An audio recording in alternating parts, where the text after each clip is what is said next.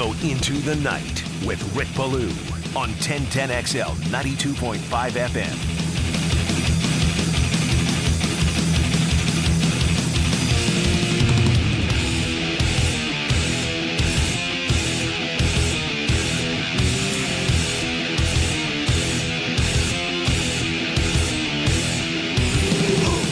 In the winter time, when all the leaves are brown and the wind blows, and the birds have all flown for the summer, get out of here! Are you kidding me? Straight up, what would you rather have? Today, tonight, or those sub 90 degree days when you're gasping for breath? trying to hold everything together. Give me the summer any day. Give it to me right here in Duval. Take it away, Steve Miller and Wintertime. Steve Miller, by the way, in town this past Saturday night at the uh, St. Aug Amp. And unfortunately, I did not get a chance to go. I guess it was raining. And I've seen the Steve Miller Band uh, many times, but I was actually invited to a Christmas party on Saturday, which in itself is a is a rarity. I think it's the first party I've been invited to in probably a decade. I just don't get invited uh, to things like that. But yeah, I moved down here for several reasons. Politics. Kidding. Not kidding. Uh, I moved down here because of the weather so you can get rid of this. And if you know the blue collar workers, if if this is tolerable for you, maybe even enjoyable for you, then I'm going to tip my cap. Okay, uh, but anyone else, no way. I mean, I played nine holes today over at Cimarron. I was four over. Uh, just plushly acquainted now. These brand new greens, at least some of them they've redone. Um, the tee boxes you won't recognize with all the grass, the the fairways, and a, it was just a really good round. And I played with three knucklehead buddies, and I said, "That's it, I'm out." They're like, "You got to be kidding me, man! You got a good round going. You you know you're four over." I'm like, "Yeah, but man, I'm just I, I'm feeling a chill. I need to go inside, you know." And that's that. So give me the hot any day. Give it to me 365 days a year. Uh, you can take the cold. And I never look ahead. I don't know what's up. I don't know what's up tomorrow. I don't know what's up Thursday or Friday or this weekend or or any of that. And I guess you know around Christmas, uh, if there was a time where you could have it be just a little chill, uh, this would be it. But I thought it was an unusual year. I thought August was the hottest August that I can ever remember, and it feels like we are definitely smack dab in an ice cold winter. All right, we got a lot to do here tonight on 1010XL and 92.5 FM. Plenty on the Jaguars coming up. I do want to start with the alma mater because uh, I'm bothered here. And obviously, I'm not hot and bothered, but I'm bothered. And, you know, Jared Verse out, expected. Trey Benson out, expected. Fabien Lovett out, expected. Jaheim Bell, Johnny Wilson, both out, expected. We'll find out about Akeem Dent. We'll find out about Keon Coleman. We'll find out about Braden Fisk. So you're going to have eight or nine opt outs for the NFL. You, uh, you have lost a couple of other starters as well via the transfer portal. Uh, DJ Lundy, who I guess technically is your third linebacker. Uh, certainly Joshua Farmer, who had just a sensational year. I thought he had a much better year than Lovett uh, inside, playing next to Braden Fisk. Um, you know, as both of your uh, defensive tackles. We don't know what's going on with Pat Payton, right? Matter of fact, would you be surprised if Payton pulls a Lovett and doesn't play in the bowl game, but still elects to return next year for Florida State? And of course, signing day tomorrow. But it's there, and it's I, I've made this point, and shockingly enough, some of you have disagreed with me. Okay being around anything that feels sorry for me is is one of the the worst feelings that you can be a part of e- even if you're a tiny little part or you're a very large part Uh, Florida State got screwed.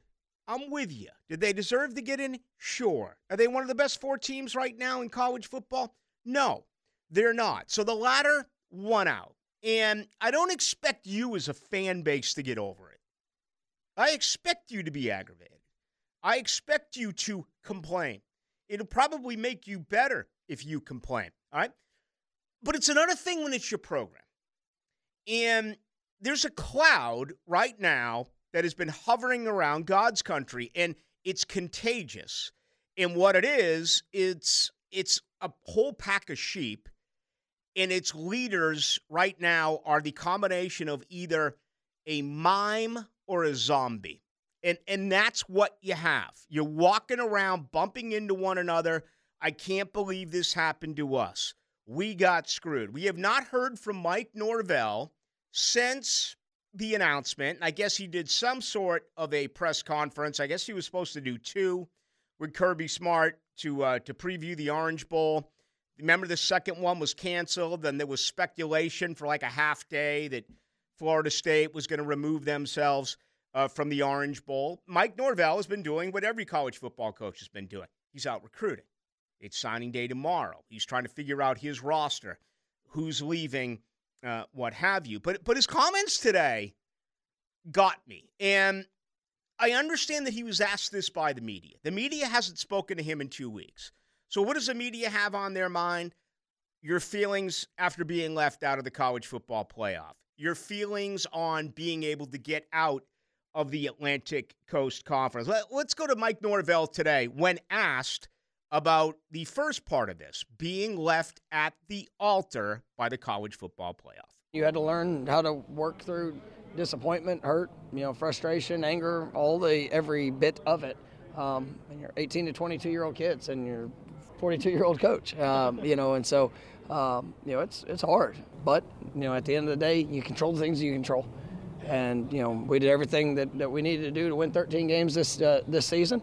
Um, now we get an opportunity to, to go get better, and so for a group of young men that uh, are having to work through that, I mean it's probably been the most challenging couple weeks of coaching I've ever had. It sounds better than what I read. I'll give him credit there. It, it was upbeat.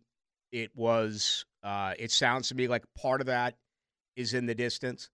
Um, or is is now distant, which which is encouraging. Reading it, it's it sounded worse. And here's my issue with it. You can say what you want, Florida fans. The death blow for Dan Mullen was the bowl game, and I think it was Oklahoma. It was after you left it all out on the field against Alabama. Dan Mullen showed everyone in Gator Nation that he quit when he grabbed the podium after losing that bowl game and saying the Gators played their last game of the season so many days ago, and that was obviously the SEC championship game in that loss to Alabama. And and even if he was right, you can't say that. It's a it's an egregious mistake. I think it's the mistake that that led to his eventual firing. He admitted that he quit. He admitted that the team quit. Florida State is going to get buried, okay? They gave up 29 points once, 24 points twice. Every other game, they didn't allow more than 17 points. They had the best second half defense in college football. They allowed 4.6 points a game. I'm not talking about the kick return, the Vatek kick return and I want to say there was um, an interception. Uh, there might have been a pick six uh, or something, a fumble recovery by an opponent. But if you look at defensive numbers, Florida State was number one in America uh, with their defense. They don't give up a lot of points. They're going to get their ass kicked. I just gave you eight or nine opt outs, the transfers. You don't know who the quarterback is going to be. It, it's it's going to be a problem. And there will be those on the outside will say, see, Florida State never should have played in this game. Florida State this, Florida State that. Look, they got blown out by Georgia. And I know Georgia's going to have some opt outs as well. Carson Beck did announce yesterday that he is going to be the quarterback. But it, it, it's one thing to show up and play it and leave it on the field. And if it is a loss, even by a very large margin, okay, take it with you into the offseason. It's another thing to acknowledge it, it's another thing to act it, to show quit, to show the lack of preparation, to again walk around and act like, oh, feel sorry for us. No one feels sorry for you. And if they did, they got over it that weekend. Everyone's got their own freaking problems. Everyone's got their own issues. I mean, wake up. When Auburn got left undefeated a few years ago, people got over it. It happened to Joe Paterno twice. He was undefeated at Penn State. People get over it. And to me, this thing just continues to linger in Tallahassee right now. And I think it's a major concern.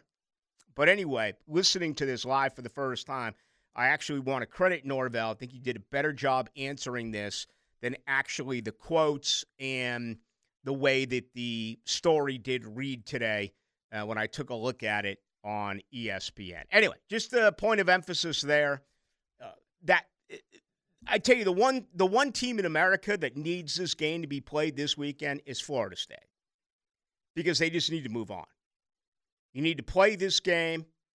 You know, you hope you can keep it um, reasonable. Is that acceptable? You know, keep it within. Is there a Florida State fan alive right now that if you covered the spread, you wouldn't take that?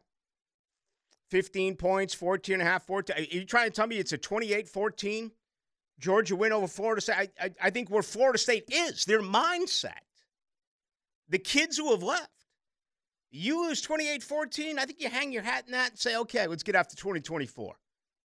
Hopefully, you have a great signing day tomorrow. Hopefully, you take care of this transfer portal and you get back out there and you get after it once spring ball uh, does get underway. But man, that right there is is something that I don't wish on anyone because that thing is just hovering on campus. All right, we got a lot of NFL to do tonight as well with the Jaguars. Again, on Tuesday night, I give you the opportunity to call on in at 641 1010 you know, I shared it with the ladies of Helmets and Heels, and I certainly brought it up a night ago. That there's a little bit of me that is trying to understand where you're coming from.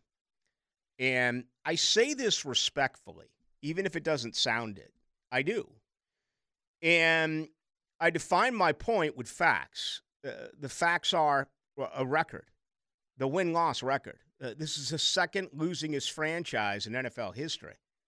Okay, you're taking on number one this weekend in Tampa Bay. And despite the complaints that are as follows you don't have an offensive line, you don't have a 1A wide receiver, you don't have a pass rush, you don't have a great secondary, you don't like your general manager, you're down on your offensive coordinator, Press Taylor.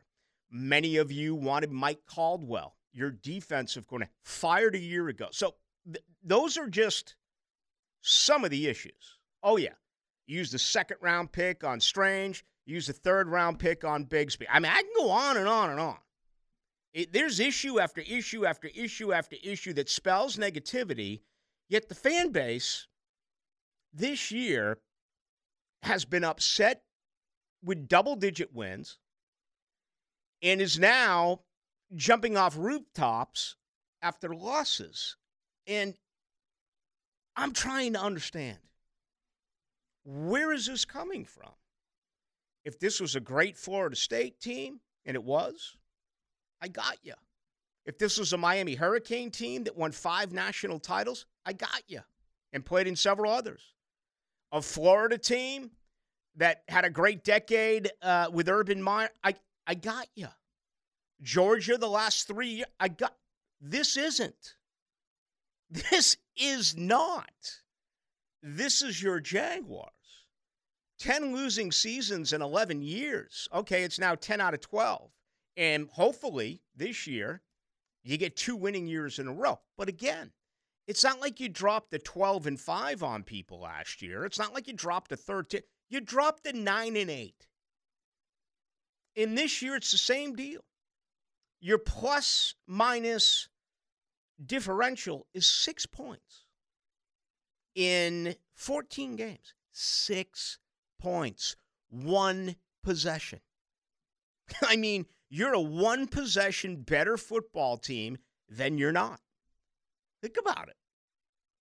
Your points per game has gone down. Your points allowed per game has gone up. So it's not as good as a football team as it was a year ago. It was just a different team. Last year came from behind. Second half of the season, what? You won those six of seven, four double digit, uh, trailing by double digit in four of those games. And that doesn't even include the, the game here against LA in the playoffs, 27. You, you, you found a way, particularly in the fourth quarter. This year, it's been different. You've gotten out early, you've had halftime leads, you've had double digit halftime leads.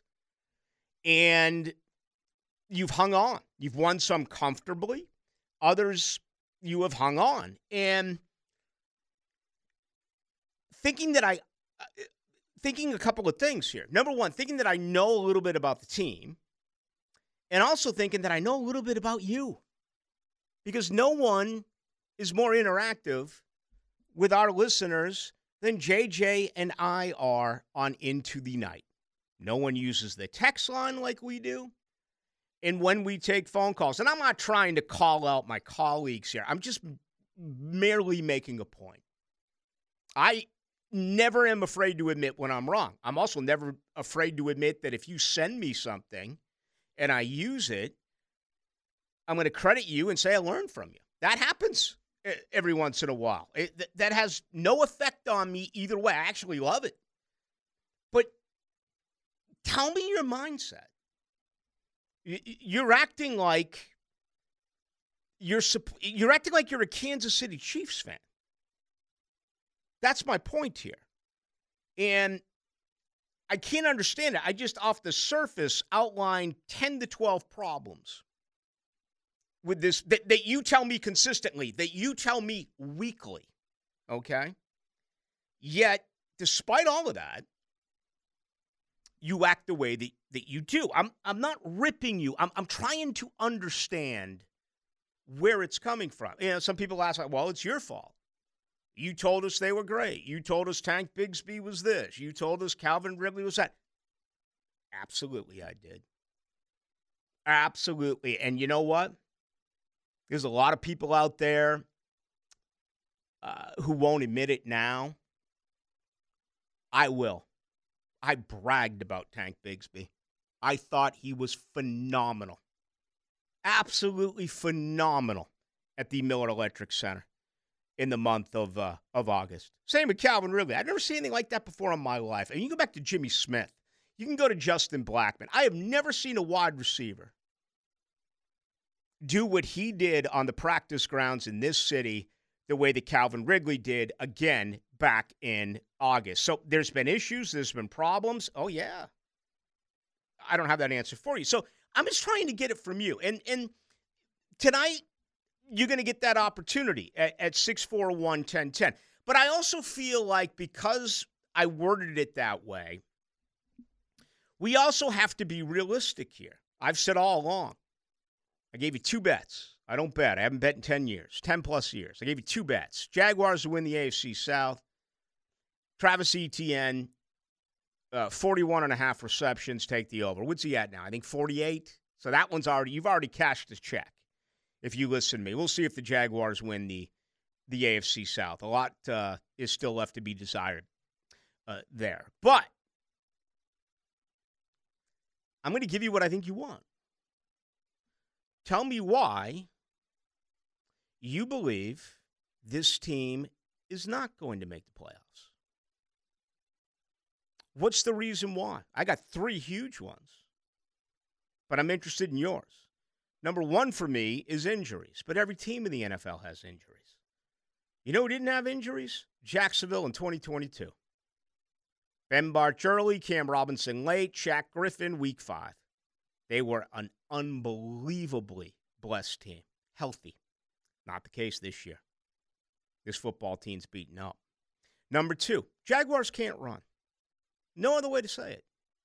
They cannot run. They can't run between the tackles. They can't run inside whatsoever. It doesn't matter who the defense is, it doesn't matter what their defensive grades are. Jacksonville cannot run the football. 98 yards a game. They're 26th in pro football. You have to do a lot of research on that to look back at a team that went deep into the playoffs, having a team that rushes the ball in the late 20s. Jacksonville right now currently at 26. Uh, number three, and this may be the most important of them all. Jacksonville's terrible on third down. They were 3 of 13 on Sunday night. For the year, they're 69 of 189. Their third down offense is 36.5%. That's 22nd in the NFL. So we're talking about a playoff team that's injured. We're talking about a playoff team that can't run. We're talking about a playoff team that is really bad on third down. How are you even 8 and 6? And how do you expect to run the table here like many do believe to go 3 and 0 and end up being 11 and 6 and getting an opportunity at least in week 1 during uh, the wild card uh, set of playoffs to at least host that first uh, selected games. In this case, it would be against Cleveland. And albeit a Cleveland team that has defeated Jacksonville, albeit a Cleveland team right now that even though they're a wild card, they have a better record than Jacksonville. Jacksonville's eight and six. Cleveland uh, coming in at nine and five. So I've given you a lot to choose from uh, as we get things rolling. But uh, a couple of ways that that you can join us. As always, it's good to hear you on the text line 641 1010. That is brought to you by Lifetime Enclosures. We'll also grab some calls tonight on anything that is Jaguar related good, bad, indifferent, biggest concern. I mean, where are you with this football team? I, I hear the angst, I read the angst daily, but an opportunity for you to to air your opinion as well. Again, that number is 641 1010. All right, opening comments tonight brought to you by Shmunez Vision, family organization. They focus on personal, high quality medical and surgical eye care. Let me highlight family. That's incredibly important. Okay? Grandparents, parents, sons, daughters. They all visit Shmunez Vision. I love them. Okay? There's so much more than just an eye examination. We're talking about a full service when it comes to uh, personal, high quality medical and surgical eye care. Okay. Had surgery in my right eye eight and a half years ago. And uh, there's never been a setback. No matter when I go and visit, it's always as expected, which is very encouraging. Also, more than 30 years worth of laser eye uh, surgery experience. I honestly wish that I was a candidate for that. I'm not after surgery, but I would love to have laser eye surgery and have 2020 uh, for the rest of my days instead of you know constantly going and and getting contacts and doing things along those lines. Uh, that's part of it for so many of us.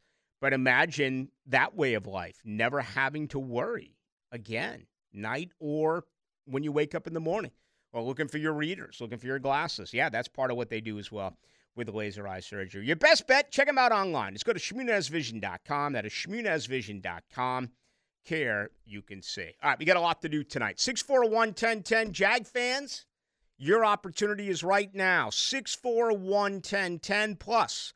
Same number for the text line 641 1010. That is brought to you by Lifetime Enclosures.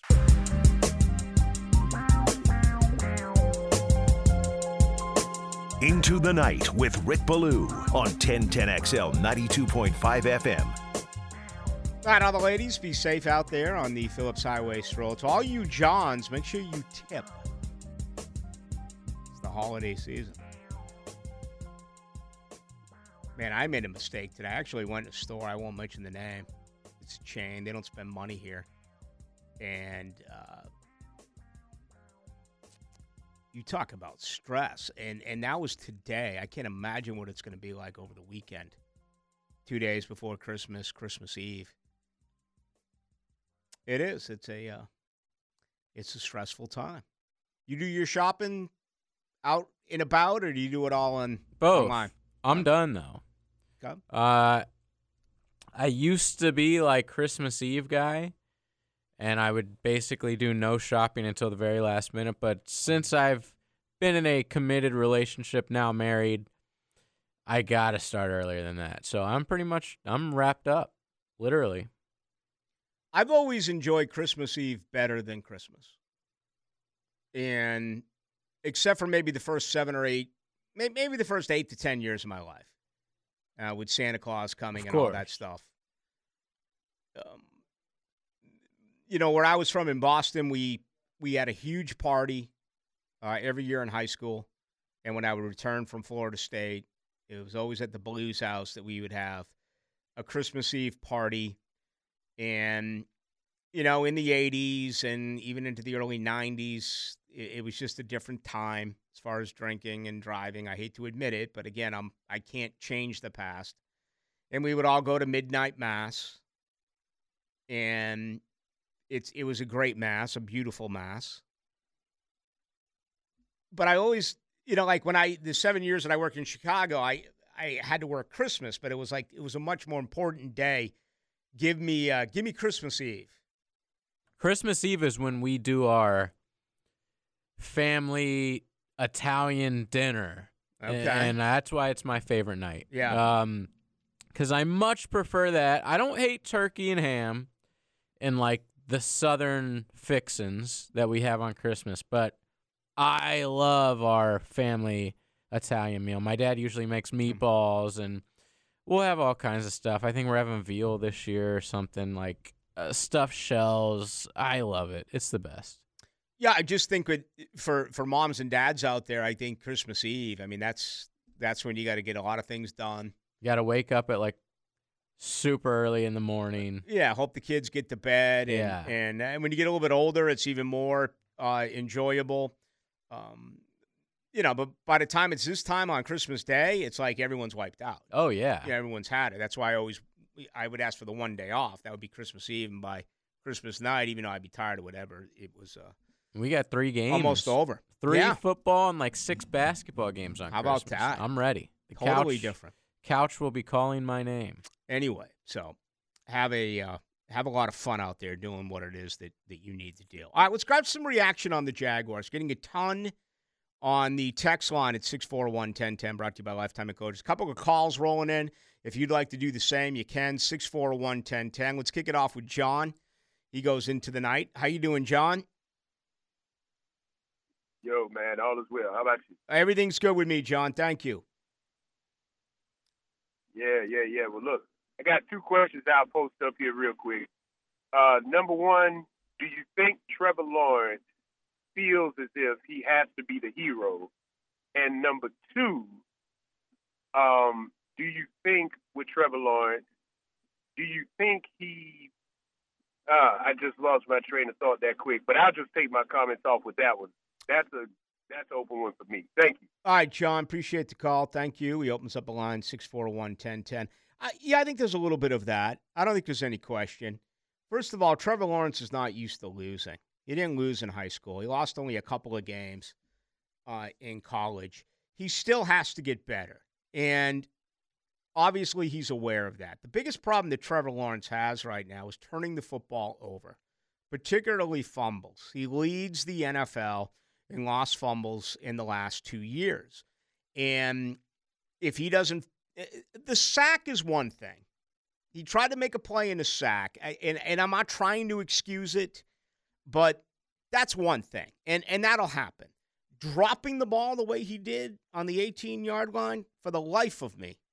I mean, that, that feels like a Joe Flacco small hands type of deal. That that isn't the case. And, and I know that he just made a mistake there. That's 99 out of 100 times that's not going to happen. Well, it did happen. And I think there is part of that that is involved right now with Trevor Lawrence is he probably feels he has to go above and beyond uh, to make plays. His best wide receiver is out. One of his three starting receivers as well has not been 100% in Zay Jones uh, all of a sudden Calvin Ridley and Trevor Lawrence they're they're nowhere near on the same page. I mean, we were talking about this last night. Let me let me look it up again. It, these numbers are are just just awful. I mean, they're absolutely awful. Listen to this. If you look at completions to attempts, Trevor Lawrence to Calvin Ridley, 60 receptions for 109 attempts. I mean, 60 for 20 would be 50%. He's 60 for 109. Look at that compared to the other two highly targeted uh, football players. Christian Kirk is 57 of 85, and Evan Engram, same amount of attempts as Calvin Ridley, 109. Evan Engram, 88 receptions.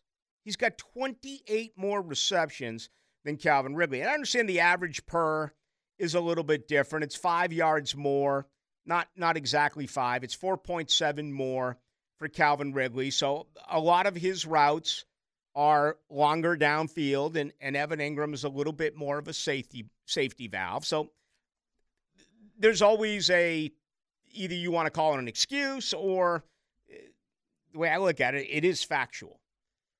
But still, that's a problem. 60 of 109. So, I mean, what what would you grade Trevor Lawrence this year? Guys played hurt, right?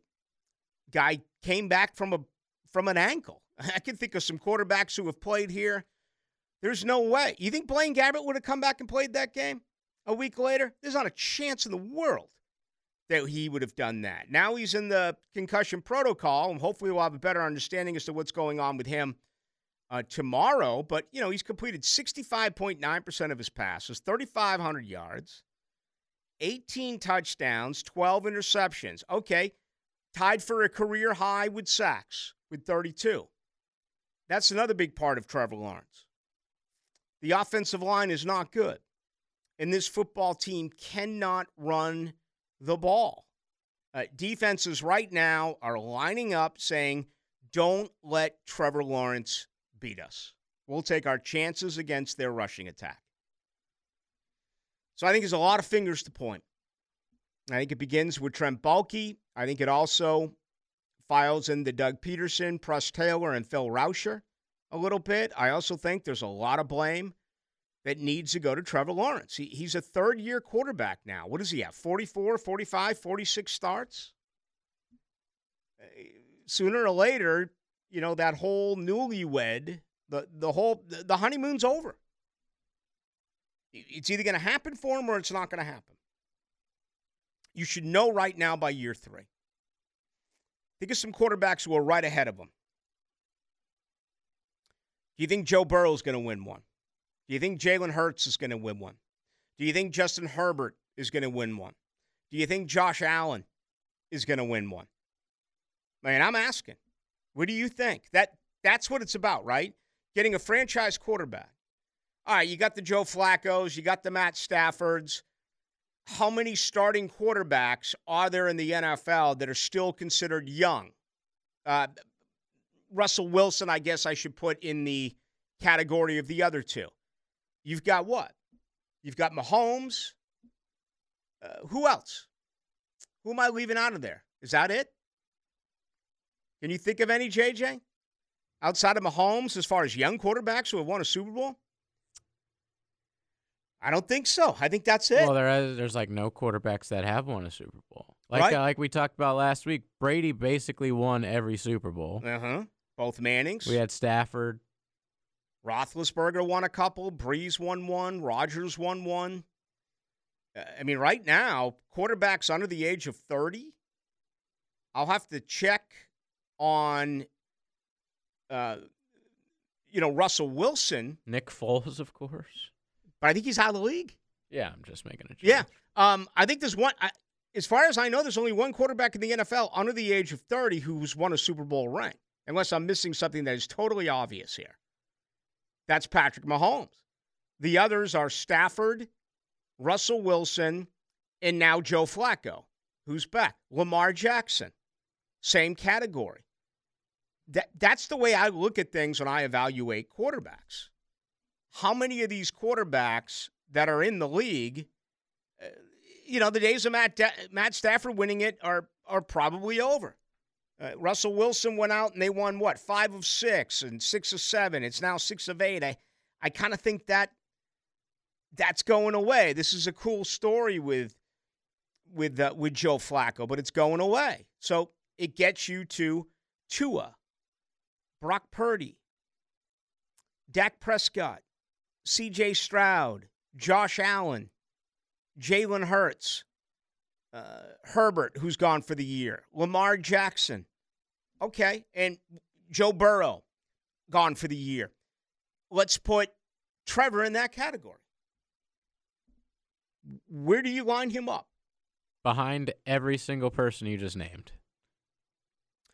I always used to say this, JJ, they, they, and feel free to add to it.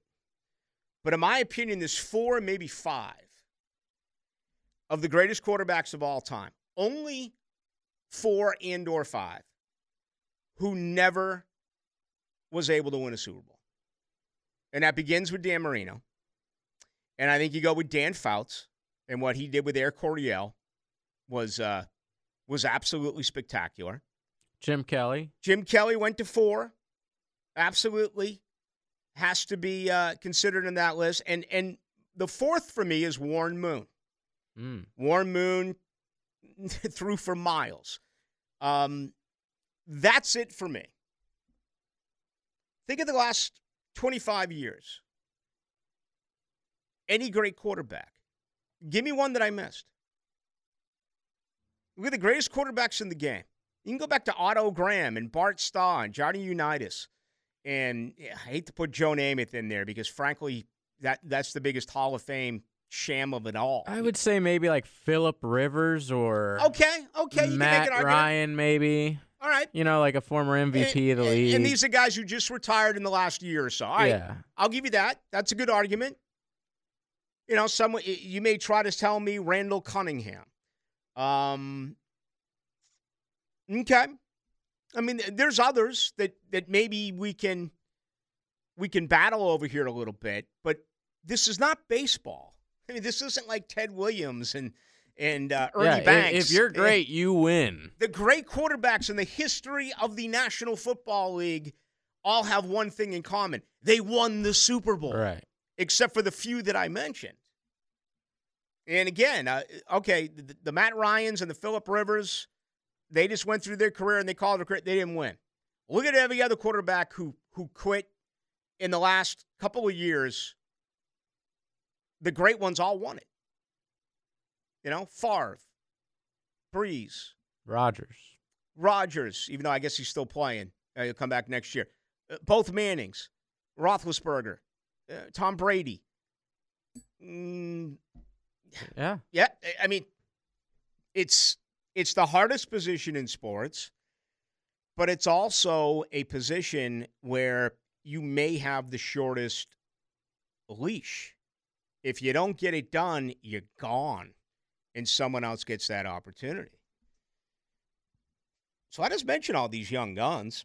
I still think you have to feel pretty good about this. Now, uh, you know, objectively, Yeah, look at the rest of the league. I mean, you're not like at the elite level quarterback wise, but man, you could be so much worse. I mean, like, I feel like at least half the league is looking for their quarterback.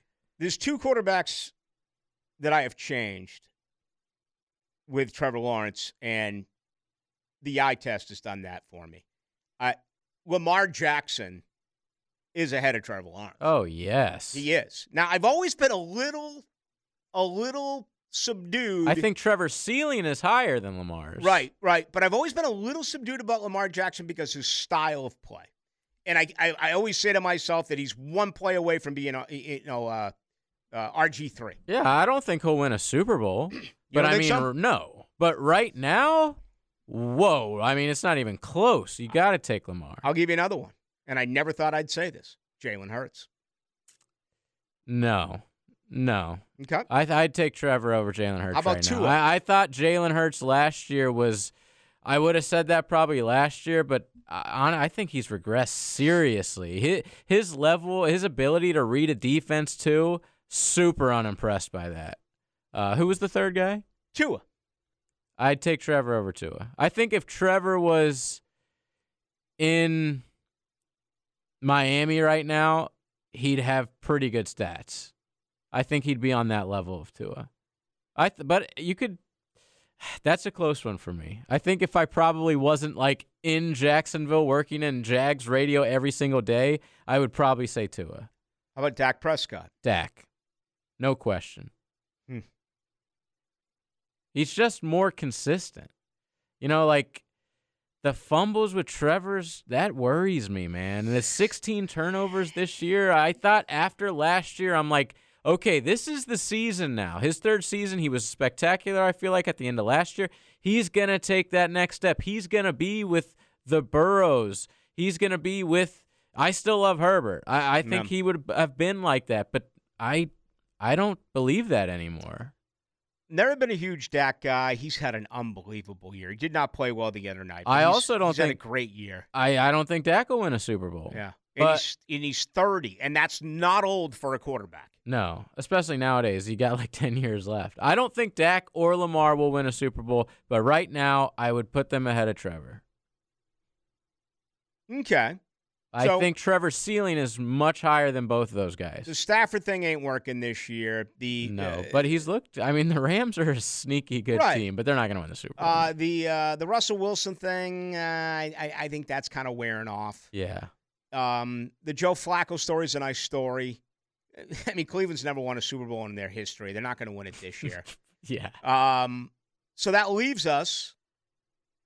I mean, who's next? Everyone always says Josh Allen. Josh Allen.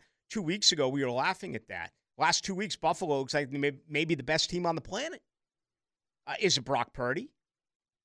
You don't think it's Lamar Jackson? I, ugh. I, I still think I'm going to end up taking. I mean, I when we did it, I had Kansas City over. Uh, I think I had them over Philadelphia. We made our picks.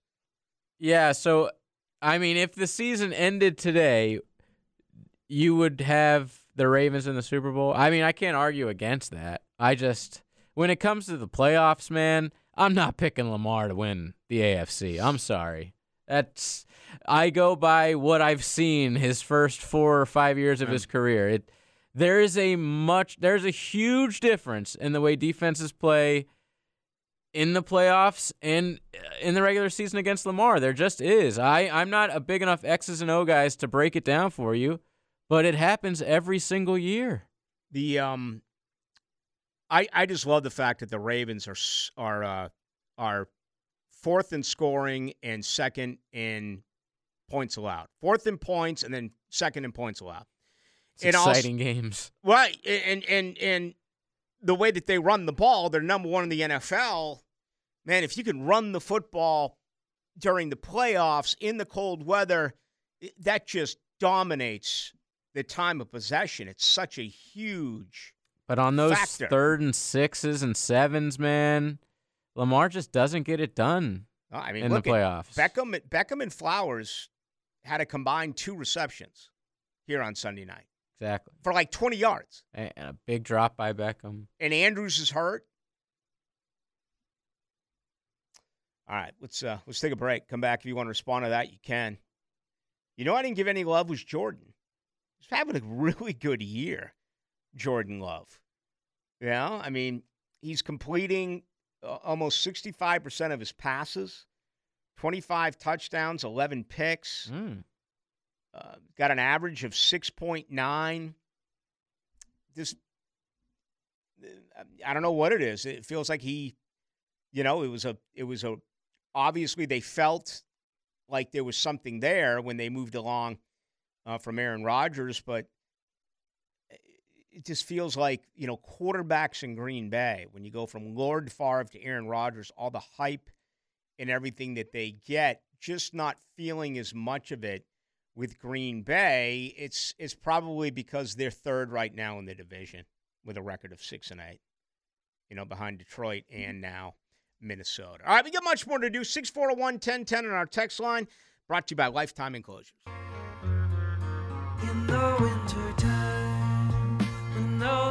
The are brown and the wind blows. Into the Night with Rick Ballou on 1010XL 92.5 FM.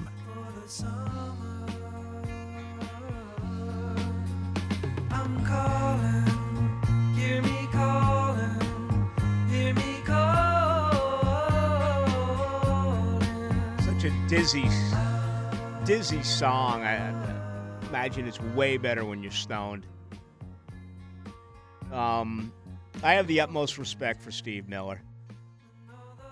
Never forget the mid '70s came this LP. I don't know if it was this one. It might have been the Fly Like an Eagle. Uh, LP came out right around uh, Peter Frampton. Frampton comes alive. Just and they wouldn't put Steve Miller in the Hall of Fame. They didn't put him in until like just a couple of years ago. And he went nuts on him. he showed up and just bashed. He In his destroyed him. speech? Oh, in his oh, speech. I gotta watch that. It's one of the greatest things of all time. You know, some were so disgruntled they just didn't show up, like Mike, like Mark Knopfler of uh, uh, Dire Straits. And uh, I saw him a couple years ago as well out at uh, St. Aug. Man, I love the St. Aug amp. Seen probably So seen he- most acts there. Uh, the the headline, or I mean, when you click on the video, it says Steve Miller goes off on Rock Hall after introduction or induction. Yeah. and he goes off on Cheap Trick during speech. Oh no, he got inducted with Cheap Trick. Excuse Yeah. me, sorry. I'm Okay. like, dang. And listen, I and I like Cheap Trick. I've seen him three times, but you know, come on, unless you're a deep cut type of guy, I mean, Cheap Trick's got five or six really good songs. That's about it. At least they're in. There's so many others who should be in, but I loved when Steve Miller popped off uh, like this. It was one of the um, one of the great things that has ever happened historically speaking uh, at the Rock and Roll Hall of Fame. I, I said a little bit earlier, some people may forget this. You know who got his start with Steve Miller? Who made it on his own, kind of jazzy, a little bit of soft rock with some jazz? No idea. The great Boz Scaggs. With the Lido Shuffle. And Georgia. And on and on and on. What, what have you done to me? Right? Um, Uh, Lowdown. low down. I mean, you talk about some bass, low down, but oh yeah. I mean, this. I know the divorcees are out there. Let me see. It's nine o'clock in Jacksonville. If you're looking for your fourth husband, my advice to you is head on over to the Blue Crab Crab House. Wednesday night, one dollar oysters. Can't think of a better way to find your future man of the house. Love the voice.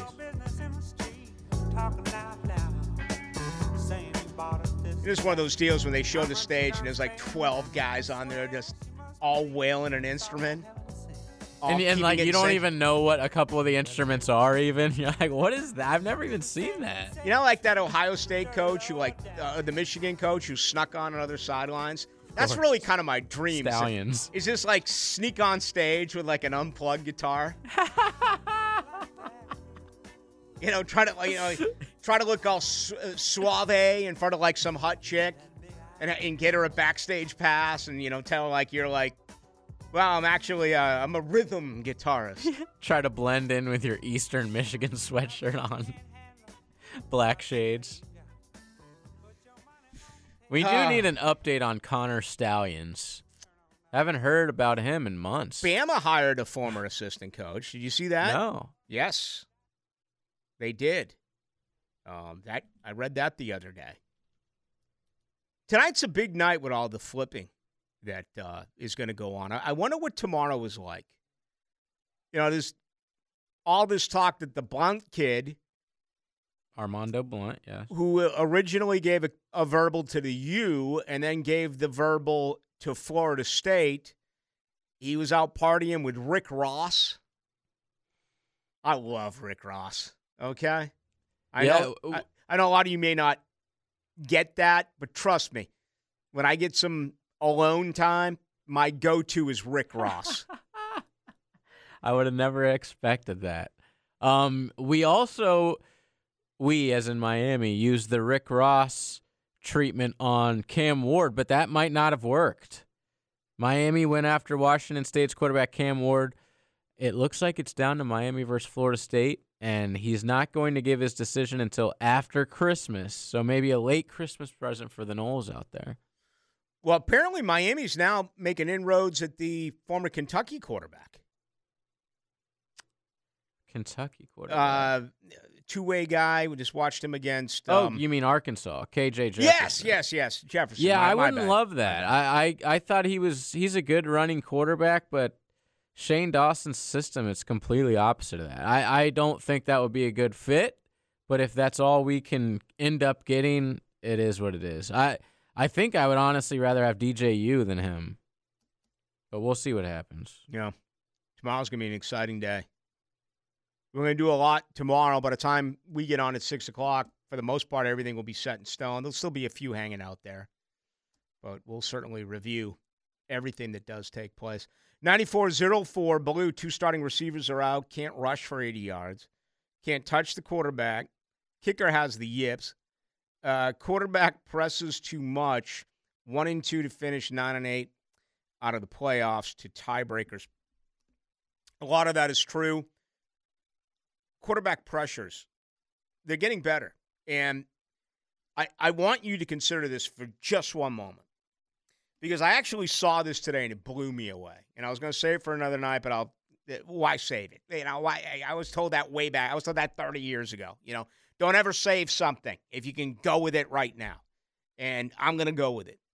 But there has been much improvement as of late with Travon Walker. He had six uh, he had six pressures on Sunday night, eight pressures for Josh Allen. But ask yourself this question: If you did not have those two, and I, I know you can you can basically say this about any pass rush team or any NFL team uh, that there is, but the difference being Jacksonville was getting no push from the interior.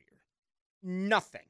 You know, all that talk about a third defensive end and moving Travon Walker inside, kind of becoming what Calais Campbell was when Allen was a rookie, and and um, you had uh, what Unique uh, on the other side. No, you you're not getting anything from your interior. You're getting no push. DaVon Hamilton in camp was a monster. I thought he was the best defensive lineman in camp. Again, if I was to give you the top five players that I saw in camp, uh, three of those would have been Calvin Ridley, Tank Bigsby, and DaVon Hamilton. Okay? By me saying that right now, th- again, that, that is a fireable offense. The fact that I admitted that is fireable. Okay? I mean, most would be hiding from that. You know, pulling up rocks and and and just do it. Did Ballou? Yeah, I said it because it was true. I have no idea what happened to Tank. And, and the DaVon thing, obviously, that was a freak injury, but he's not getting the push. Big Foley hasn't been 100%, not getting the push. Um, Roy Robertson Harris has not had. I, I think he had one. I mean, I was looking, reading something last week. It was like one tackle in the last three games and, and getting nothing, you know, towards quarterbacks. So the point I'm trying to make is we can do whatever you want with this defense. But imagine what this defense would be like if you didn't have Travon Walker and Josh Allen. It would be scary. They wouldn't be able to do a thing.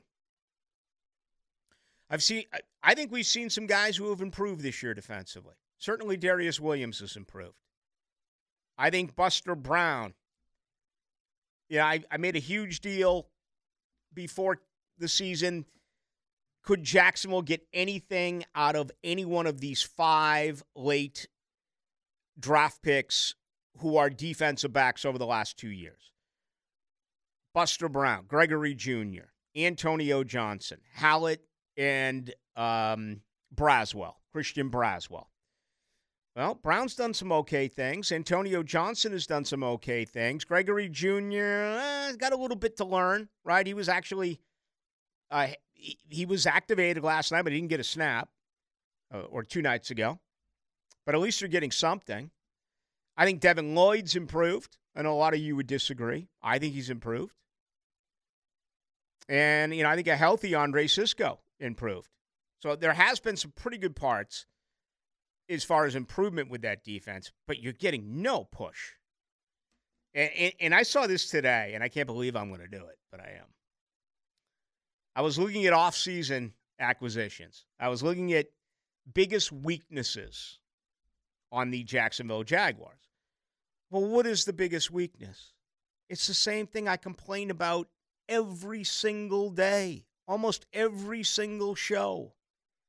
The Jaguars are never going to take that next step until they put together one of the best offensive lines in the NFL. They have to do it. They have to. So, uh, I can't see who the official, uh, you know, who released it. I don't know if it was CB. Uh, no, I don't want to say who it was because I somehow I cut it off. I took of a a still photo of it or whatever you what do you call it? Still photo or is that with an actual camera? Screenshot, right? Is that the word I'm looking for? Blue, man. Blue's is getting, I mean, I'm getting younger with you guys. Number one, biggest weakness. Have a guess over there? Guess for me? Biggest weakness? In the Jags? Yep. Um, secondary. I mean, they're like the worst against the pass this year, right? That is third, Ooh. a CB. And, and, and, and this is great because you know what they say to go out and get? Sidney Jones the fourth from the Cincinnati Bengals, a former Jaguar who was here for six games like three years ago. Remember when they got Sidney Jones? I think No, they I don't remember. Yeah, uh, uh, or, yeah, and I think they they turned around. They traded him to uh, I want to see say back to Seattle. They got. Back to Seattle. Yeah. All right, so here it is. Uh, the five biggest weaknesses, and I'm screaming. I'm I'm by my.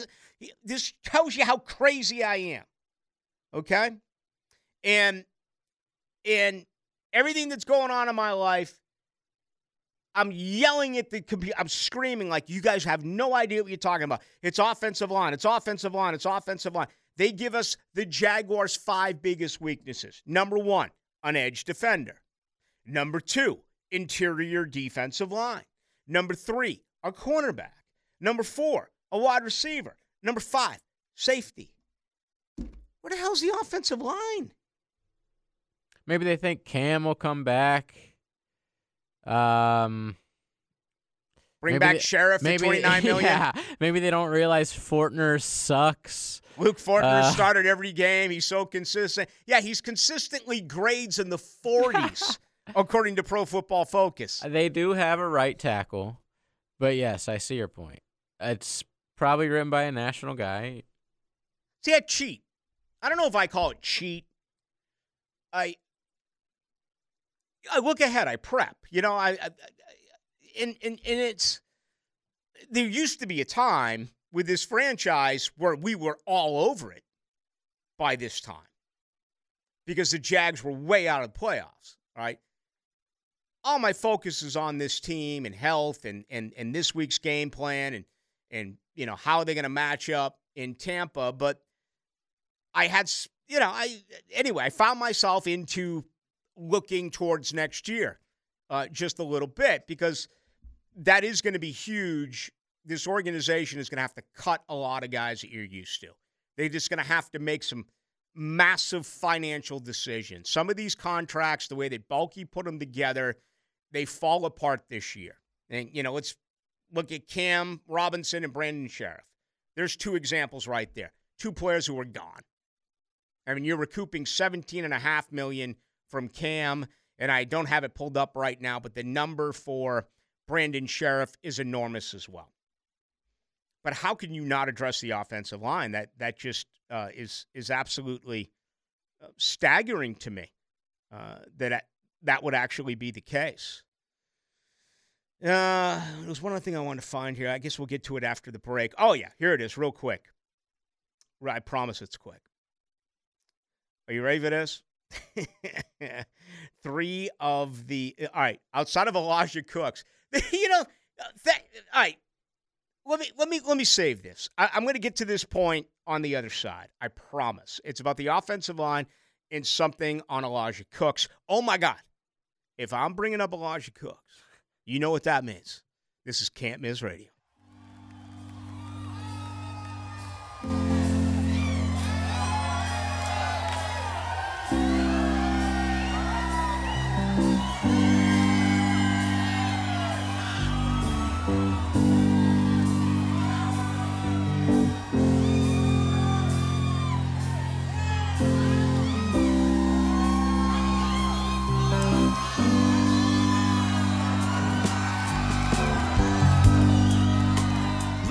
Into the night with Rick Ballou on 1010XL 92.5 FM.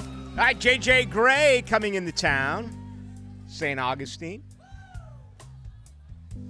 JJ about home. You know, and Mofro. that's why we're all, where we're all headed, where we want to be. I haven't given him his due, and I feel that that's on me.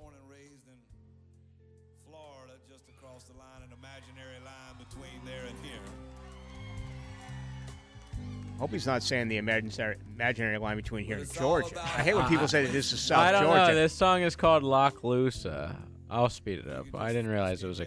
Oh my God! Quit talking, bro. Reason to say, Lord, I must know how much I love you. Great voice.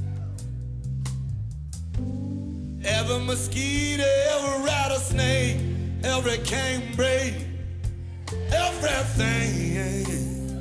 Oh, oh, oh.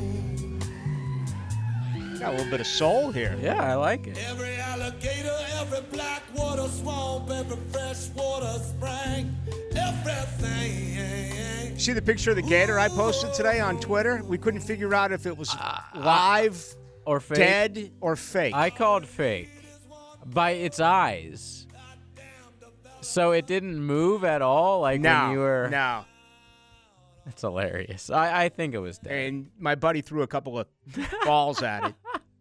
But a lot of those gators won't move if you throw golf balls at them. They like what they kind of turn around, and look at you, and call you a tourist. but That's all you got. I couldn't figure it out. All right. Um, let's take caller number four, 641 1010. You get to go see JJ Grey in Mofro. What day did you say that is? Um, that is so. Uh, it's a pair of tickets to see JJ Grey's Blackwater Soul Review at St. Augustine Amphitheater on May 26th, 2024. Tickets available on Ticketmaster.com. That's a Sunday night. I may have to go to that. It sounded pretty good. I'm going to have to check him out. I've heard awesome things Same. over the years. I've heard a ton on JJ Grey. It's just um it's really not my style of music. But you know, Tedeschi Trucks wasn't really my style of music until I heard him and then I saw him and then I was absolutely blown away. So I'm going to give this guy an opportunity. Obviously, he's from uh, right here in Jacksonville. All right, 641 1010 if you want to get on in. Uh, again, caller number four. The phone lines are going absolutely crazy right now, trying to win uh, some tickets uh, for this. All right, I, I wanted to get this out. Let me do it now. Uh, first of all, this i i- here's another thing with Elijah Cooks, and and this is where, in my in my line of work, where you can get just so incredibly humbled and just beaten up. Okay, because whether it was him or Harris or any of these wide receivers that we spent the entire offseason talking about, and especially the month of August talking about, and how Elijah Cooks is a guy that, you know, really can make a difference. He's a he's a huge body. You know, he did some incredible things uh, during training camp and you know, I want to say he's uh, six four and some change, and then he gets one pass thrown to him on Sunday, and it was an awful drop. Not only was it an awful drop, it, it looked like he shouldn't even have been in the stadium. It was that bad of a drop. Well, anyway, the reason why I raised that is, according to Pro Football Focus, he had the worst grade this week. Okay, he played two plays and he had a grade of 42. Actually, he had 14 snaps and he had a grade of 42. But this is exactly why I will always yell about the offensive line and will continuously yell about the offensive line. The next three lowest scores for the Jaguars offense on Sunday night Brandon Scherff, okay? 61 plays, had a grade of 44.7. Walker Little, 62 plays, had a grade of 46.4. Here we go again. Every single week. The most consistent part of this offensive line is Luke Fortner grading in the 40s, okay? 62 plays, a grade of 47.8. So take away those dozen snaps from Elijah Cook, Elijah Cooks. The three worst offensive linemen, the three worst offensive grades were the three offensive linemen. Your left tackle, your center, your right guard. Then it's Parker Washington ahead of him. And then after that, it's Anton Harrison. 62 plays, a grade of 51.1. So four fifths of your offensive line of four of the of the worst six offensive grades, and one of those you should actually put in parentheses because Elijah Cooks only played a dozen plays.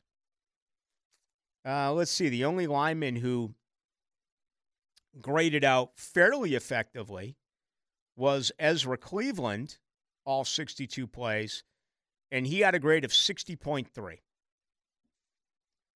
I know we can't live and die with pro football focus. You are going to trust your eyes. I'm going to trust my eyes. But there's never anything that supports the offensive line. Okay, here's my point. Many of you have been down on Devin Lloyd. Many of you have been down, not this year, because you can't be down on what he's done this year. He's been spectacular. Many have been down on Josh Allen. Many have been down on Travon Walker. Every once in a while, there are numbers that support that they're playing well, right? The eye test is absolutely important, but there is data that'll say, well, wait a minute now. Lloyd's done this, and Walker's doing this, and Allen's doing There's no data at all, none, that supports the offensive line. I, I don't care what I don't care what the analytic is. Jacksonville is always 30, 31st as far as their offensive line. It's terrible. You have got to fix that offensive line. Uh, and you're going to have to outscore your opponent. And, and, I say that it's an obvious, but I, I, I say it factually that you're going to, I mean, if you give up 30, fine. Score 31. Fix your offense. You know, I had a problem with this two years ago with Trent Baalke, and he took the team to the playoffs. So I tipped my cap, but he tried to fix everything at once. And I'm going to stay with that. You can't. You can't be a bottom feeder like the Jaguars and have the top pick year after year and win what? Four games in two years and all of a sudden expect to just flip the switch. You have to build it in sections. And when you get a franchise quarterback, you have to protect this guy. 32 sacks all year. He's still one of the best in the NFL with his escapability out of the pocket. Offensive line, uh, defensive line, edge, safety. Screw that. Offensive line, offensive line, offensive line, offensive line. That's what I'm doing. Here's one here. Bo, do you think it makes any sense to redo Cam Robinson's contract? I don't. I think he's totally overpaid, and now we need to add to the equation that he get that he gets injured too much. This is three years now that he's been injured, where he's missed games, and we all saw how hard it was on him. You know, literally shedding tears but I'm not paying him. I'm not restructuring it. I'm not getting into a deeper financial hole. with Cam Robinson. Um, I I don't think you can trust him. And, and I'm not talking about him getting popped again uh, with PEDs. I, I'm talking about injuries, and, and that's a business decision. Regardless of what happens the rest of the way, it, it would be nice to see Walker Little finish strong. He was bad the other night. He allowed eight pressures. And Doug Pederson came out and said he's playing hurt. These guys are playing hurt. Little has to get healthy and be your left tackle. And Harrison has to get better and come in next year stronger as a right tackle. Outside of that, I don't know what you're doing with your interior. Right now, I'd throw them all out. You can bring back Shatley if you want, make him your swing guard, sure. But I need three new starters. Maybe this Cooper Hodges kid can play. I don't know. Are you going to play him now with the with the playoffs in front of you? He's been on IR all year. I, I doubt it. I mean, Brandon Scherff, uh, say whatever you want about Scherff. The guy goes down, he missed one play. He is a tough man. I just, he's never been a power right guard. He's always been a finesse guard. And it looks to me like he's really beaten up, you know, in the lower body. I, I don't know what, but it just by watching him, it seems like every possession there's a problem. Am I wrong here? When you watch, it's like, wow, there's something wrong with his ankles. There's something wrong with his feet. He's a tough guy. I mean, I respect the heck out of it. But you got to move along from that. It's called old age. Yeah. You got to move along. You know, Ezra Ezra Cleveland. It's a contract year. Luke Fortner. You know, if I was a betting man, I bet that it is going to be Luke Fortner. You know why? Because they invested a third round pick in him. And the general manager is going to say, get him better, get him stronger. And we have other positions. Just because I'm saying offensive line, offensive line, Trent Baalke right now could be with his scouts saying, uh uh-uh, we're getting an edge in the first round.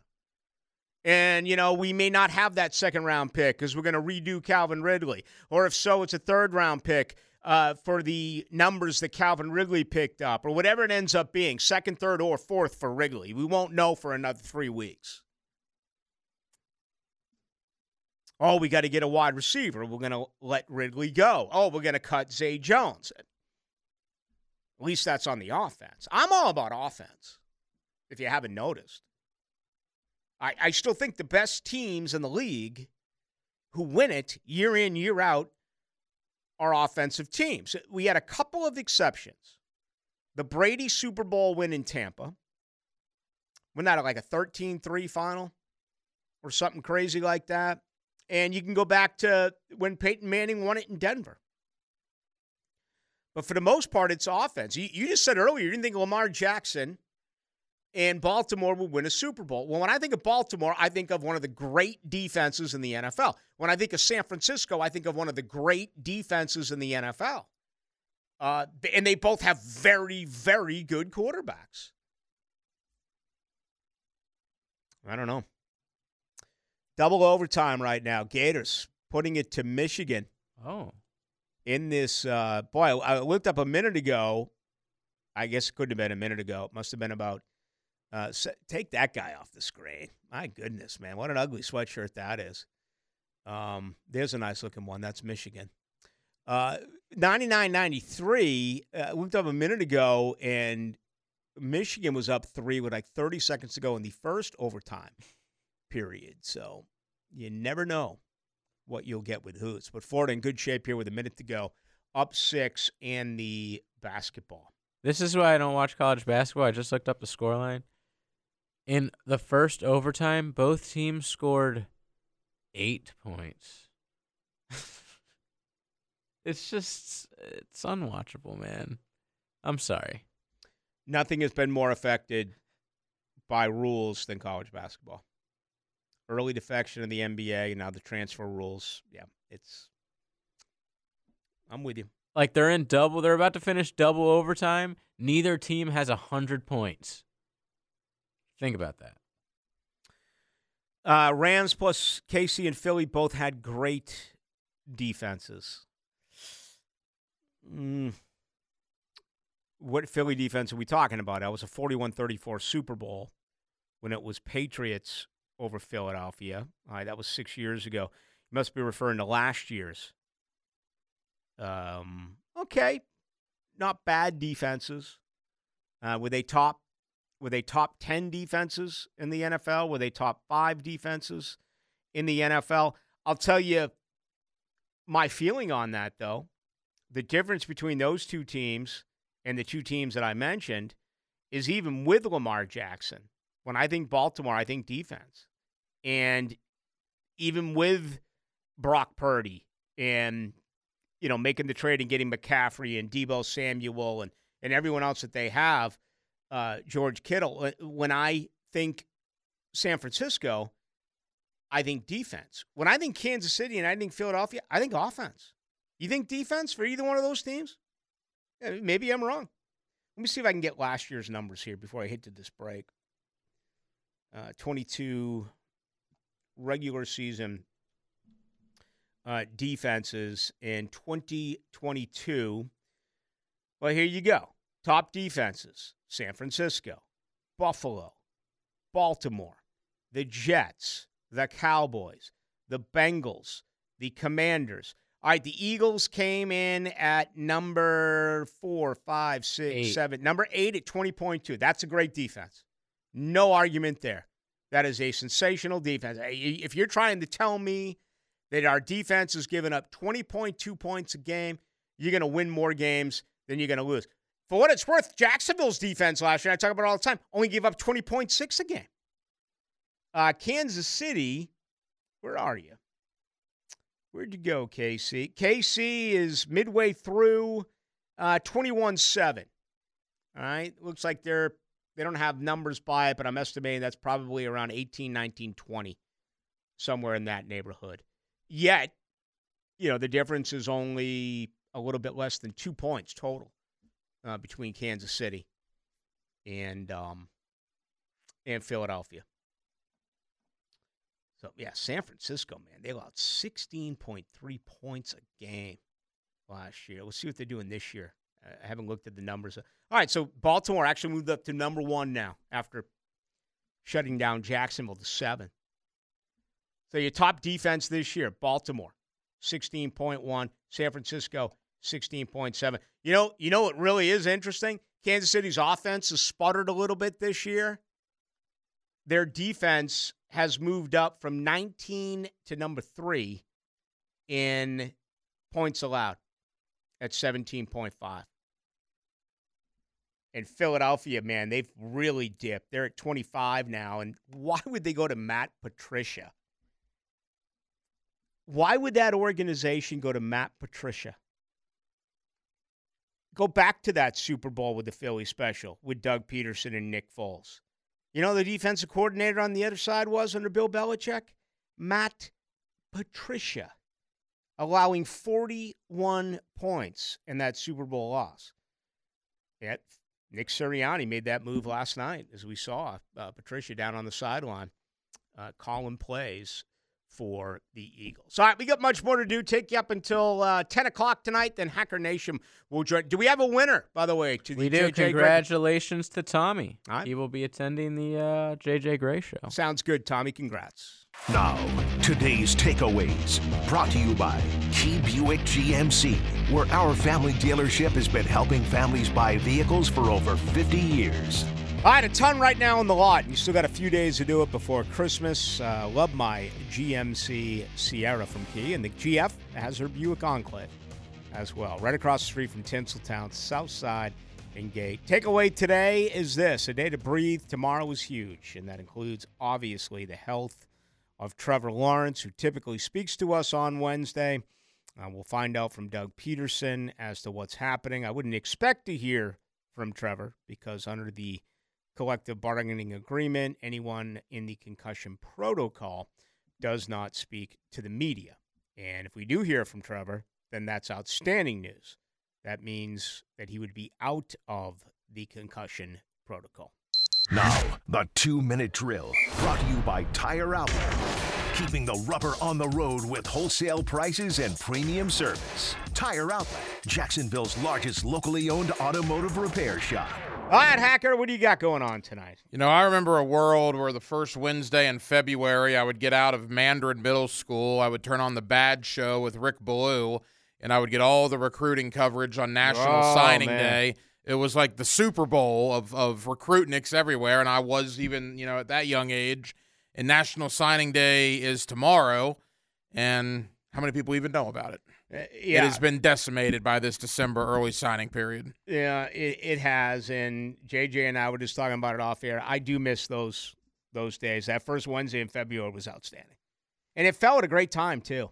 You know, it was usually I don't remember if it was uh, the week before the Super Bowl or during the uh, the bye week or whatever it was, but it just seemed like it was a perfect time. There's too much going on to have signing day tomorrow. You know, I thought Bill Bender of the Sporting News, I had him on last week. He made a great analogy with the transfer portal and early signing period during bowl season. It would be like the NFL starting free agency during the playoffs. I mean, that's basically what's going on in college football. You got these bowl games going on, and 15 or 20 of these guys on these teams aren't playing because they're in the transfer portal. I know. It is absolutely uh, insane, and I think they've got to do something about it eventually. Yeah, I don't know what they're going to do. I mean, I, I expected these eight or nine opt outs that, that Florida State's getting, but I didn't expect the DJ Lundys and the Josh Farmers and Patrick Paytons and players like that. And I don't know what the status is with Payton, but it's a fair point. All right, what do you got coming up tonight? Yeah, obviously it's signing eve uh, for the uh, first signing period. So David Waters, Gators Breakdown podcast, will tell us what to look forward to with Florida tomorrow. A big day for Florida with DJ Lagway, uh, the five-star quarterback signing with them. We'll go to Tallahassee. Logan Robinson of Nole Game Day doing the same thing, kind of a Florida State preview as well. And we'll also obviously talk a little Jaguars and the Buccaneers, a big one in the state of Florida coming up on Sunday. All right, Hack, have a lot of fun. Thanks, That's Coming up right now. That'll do it for us. Appreciate all of your uh, input tonight. Some good stuff. Hundreds on the text line. Always thank you for that. I try to get back to as many of you as I as I can. I don't check the text line now that the show is over. So if you'd like to get me, you can on Twitter. That is Ballou1010XL. Tomorrow night, Thursday night, Friday night, back to our regularly scheduled program. That'll be 6 until 8 for JJ LaSelva. My name is Rick Ballou. We'll talk tomorrow at 6. Have a good night.